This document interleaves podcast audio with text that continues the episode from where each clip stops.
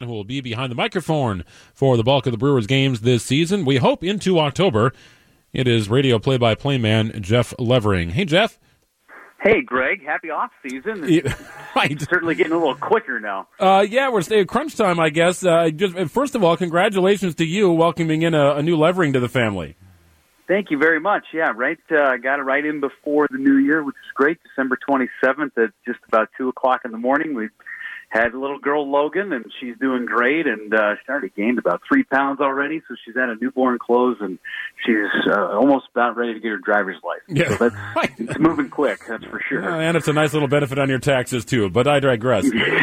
uh, you know, I, and I suppose now it, it's time to split duty, right? You're focusing on uh, your family, of course, and baseball is starting to ramp up here. But you know, it's been a pretty quiet off season as we've talked about throughout the off season.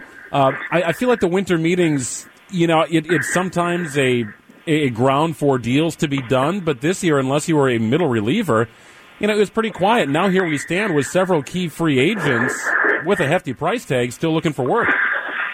Yeah, it's pretty crazy to say. And it's not just the Brewers either. It's it's Major League Baseball as a whole. You saw a handful of trades go down. Of course, the Giancarlo Stanton deal was a, a big one for the New York Yankees. Um, that's just one of the, the handful of trades that's gone down so far this off season. But you know, the big ticket pitching um, uh, guys, Jake Arrieta and Yu Darvish, they're still out there. A handful of the relievers have gone. Um, Wade Davis is signed with the Colorado Rockies, but Greg Holland is still out there. Uh, it just seems like teams are are not willing to to pay big price tags anymore, and you haven't seen any deals for more than four years either, uh, which is also notable. So uh, it's not just the Brewers; it's other teams too, and, and free agency. And, and there have been a couple articles over the last 48 hours that have come out about the whole uh, system kind of being broken and how you can uh, you can avoid this. But with the players' union as strong as it is, I, I don't see how that is going to happen anytime soon. But it, it has been very quiet. But the good thing is, is that the Brewers had such a nice stable of, of guys coming back, and with the good news of Jimmy Nelson being ahead of schedule, um, you might not need to make as many moves, which is a good thing if you're David Stearns and company. Well, and it seems like you know weekly you'll see some sort of report saying, "Oh, the Brewers are still kicking the tires on Jake Arrieta." I, I still feel like that's a little bit you know, out of the price range here for the Brewers, but I guess it can't hurt that the guy is still available as his agent starts to uh, shop and, and you know, maybe positioning the Brewers as a team that could plans. I don't know what it is. Call it posturing. Call it a, a you know real life example of the Brewers doing their due diligence. But I guess it can't hurt that the guy is still around. Uh, does the asking price only go down at this stage of the game? Well, I think teams are going to get a little bit. Uh, I mean, they're going to get antsy, to say the least. If they're if you're getting down in the nitty gritty, and, and teams are are reporting to camp, and you're less than a month away from teams actually reporting to camp, which is hard to believe in its first place. But you know, for for my idea, Greg, if you're if you're going down to the to the wire with some of these guys, they might not get multi-year deals. It, it might be a situation where a guy like Arrieta or a guy like Yu Darvish says, "Okay, fine." I'll go sign with the team. It might be 15 million bucks. It might be 20 million bucks, whatever the, the price tag is going to be. But I'm going to sign for one year. I'm going to gamble on myself. Uh, I'm going to see how I do, and if I really pitch well, then it might pay off at the at the end of the day. But um, those guys are Jake Arrieta. It seems like he's older than he really is, but he's he's still in the in the low 30s. Still has a pretty good shelf life left. But um, I wouldn't be surprised if those two guys in particular get themselves um, a couple of one-year contracts if if they're still unsigned come February first. Uh, but we'll we'll just have to wait and see. Uh, the teams are teams have been notable in the past for being really quick triggered. Okay, here's my reaction. One guy signs here, bam, I got to go do something else. Uh, I wouldn't be surprised if another team kind of pops up.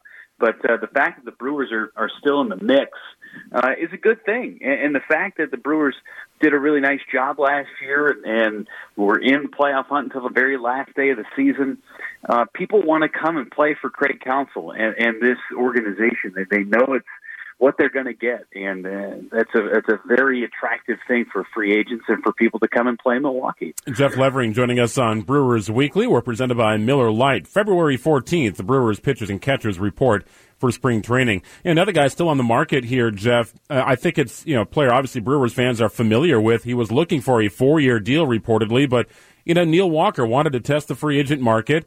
Uh, I'm sure he's done a little testing. Uh, the market is somewhat cool. I still feel like the Brewers could use a, a steady second baseman, more of an everyday guy, and certainly a versatile player in Walker. Do you feel like the chances are pretty decent that he ends up back in a Brewers uniform, or is that far fetched? Uh, I don't know if it's far fetched, um, but you know, teams are kicking the tires on Neil. I don't think he's going to get a four-year contract wherever he ends up, whether it's in Milwaukee or somewhere else. Uh, and a lot of things can happen in spring training too. I mean, you've seen it in the past where where guys go down in spring training. You hate to see injuries, but that's when when teams uh, really need to act quickly. Uh, not saying that he's not going to be a a member of an organization before spring training, but uh, he definitely could come back. Now the Brewers with arbitration cases. They've got Eric Sogard coming back. He can back up shortstop. He can play second base. Hernan Perez, super utility guy. Then you just never know what you're going to get from Jonathan Villar. You hope it's something where it's in the middle of his awesome 2016, his very subpar 2017, and you hope he kind of gets back to the middle for 2018. But if you've got those three guys kind of mixing and matching at second base, it's not a bad problem to have if you don't have Neil Walker. You've got three guys that can do a pretty uh, pretty good job for you. Well, and I think it's it, you're kind of looking to bridge the gap here, right? If you look at the minor league system, uh, the Brewers yeah. are loaded at that the middle infield spots, second base, shortstop with Keston Hiura, last year's number one draft pick. You've got Mauricio Dubon, you've got Isan Diaz. I mean, sooner or later, one of these guys is going to break through.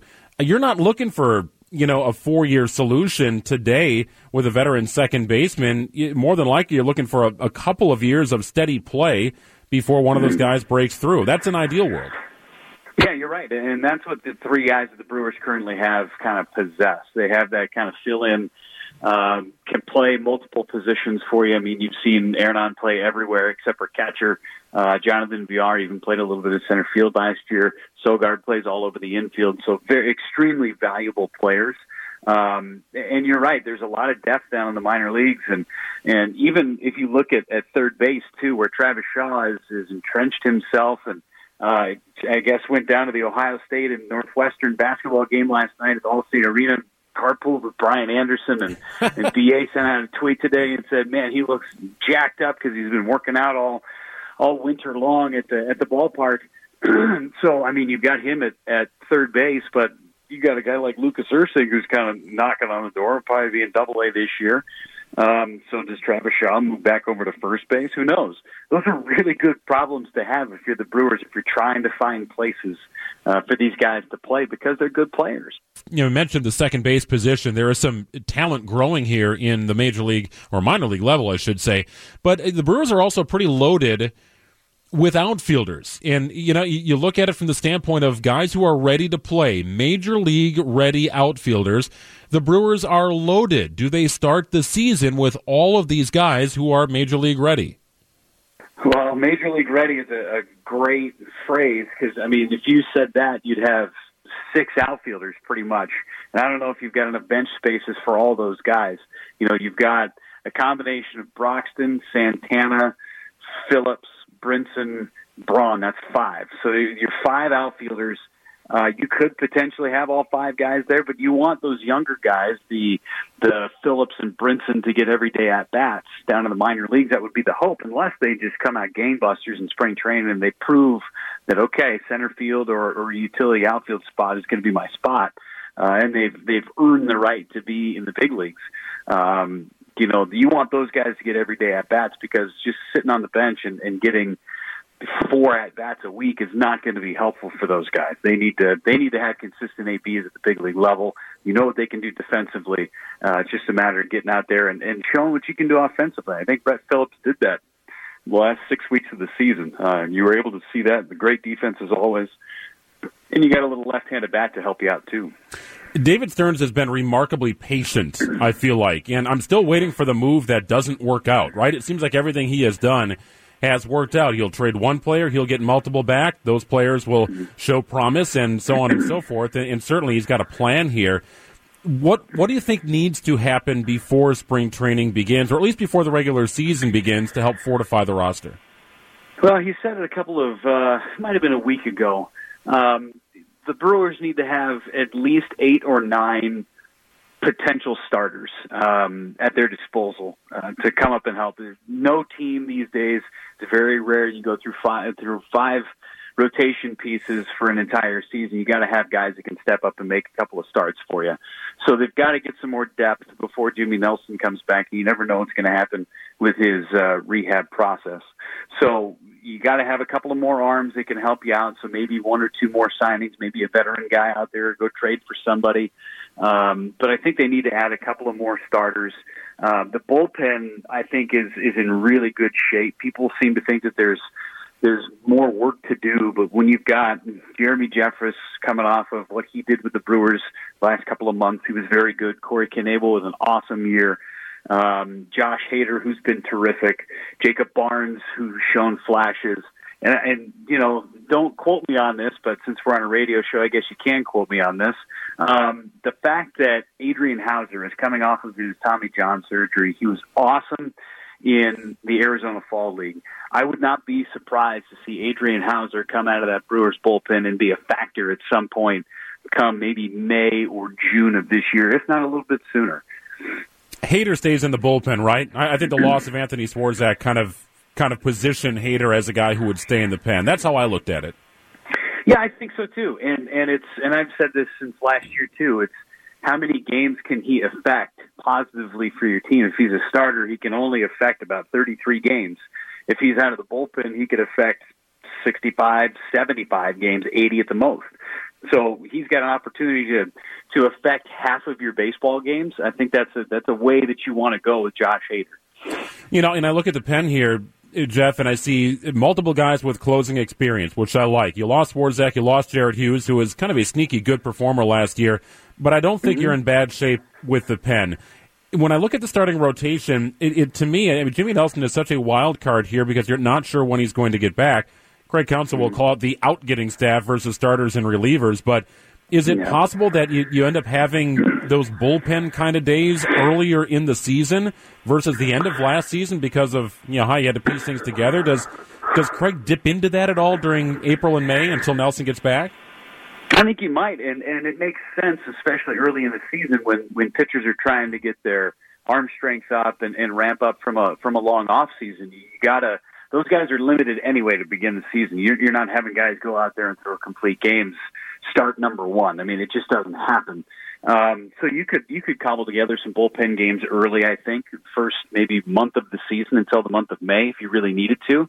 Um, you know, Brent Suter and Brandon Woodruff are certainly candidates to do uh, that kind of work. Jhoulys Chacin, I think, is he's going to be a nice addition to this team, and and he plays well, especially in those early months in, in the Central Division where you're playing outside and it's cold guys are not going to want to hit that sinker down and in if you're a right-handed hitter. I tell you that much. So I I think that I think the Brewers are, have a really good opportunity to, if they needed to cobble some some starts together with bullpen days, uh, they could do it. Just because they're trying to ramp up um, the strength of the pitcher's arms early in the season. Final thing for you, Jeff. I'm going to put your feet to the fire on this one. Who is the Brewers' leadoff hitter on opening day?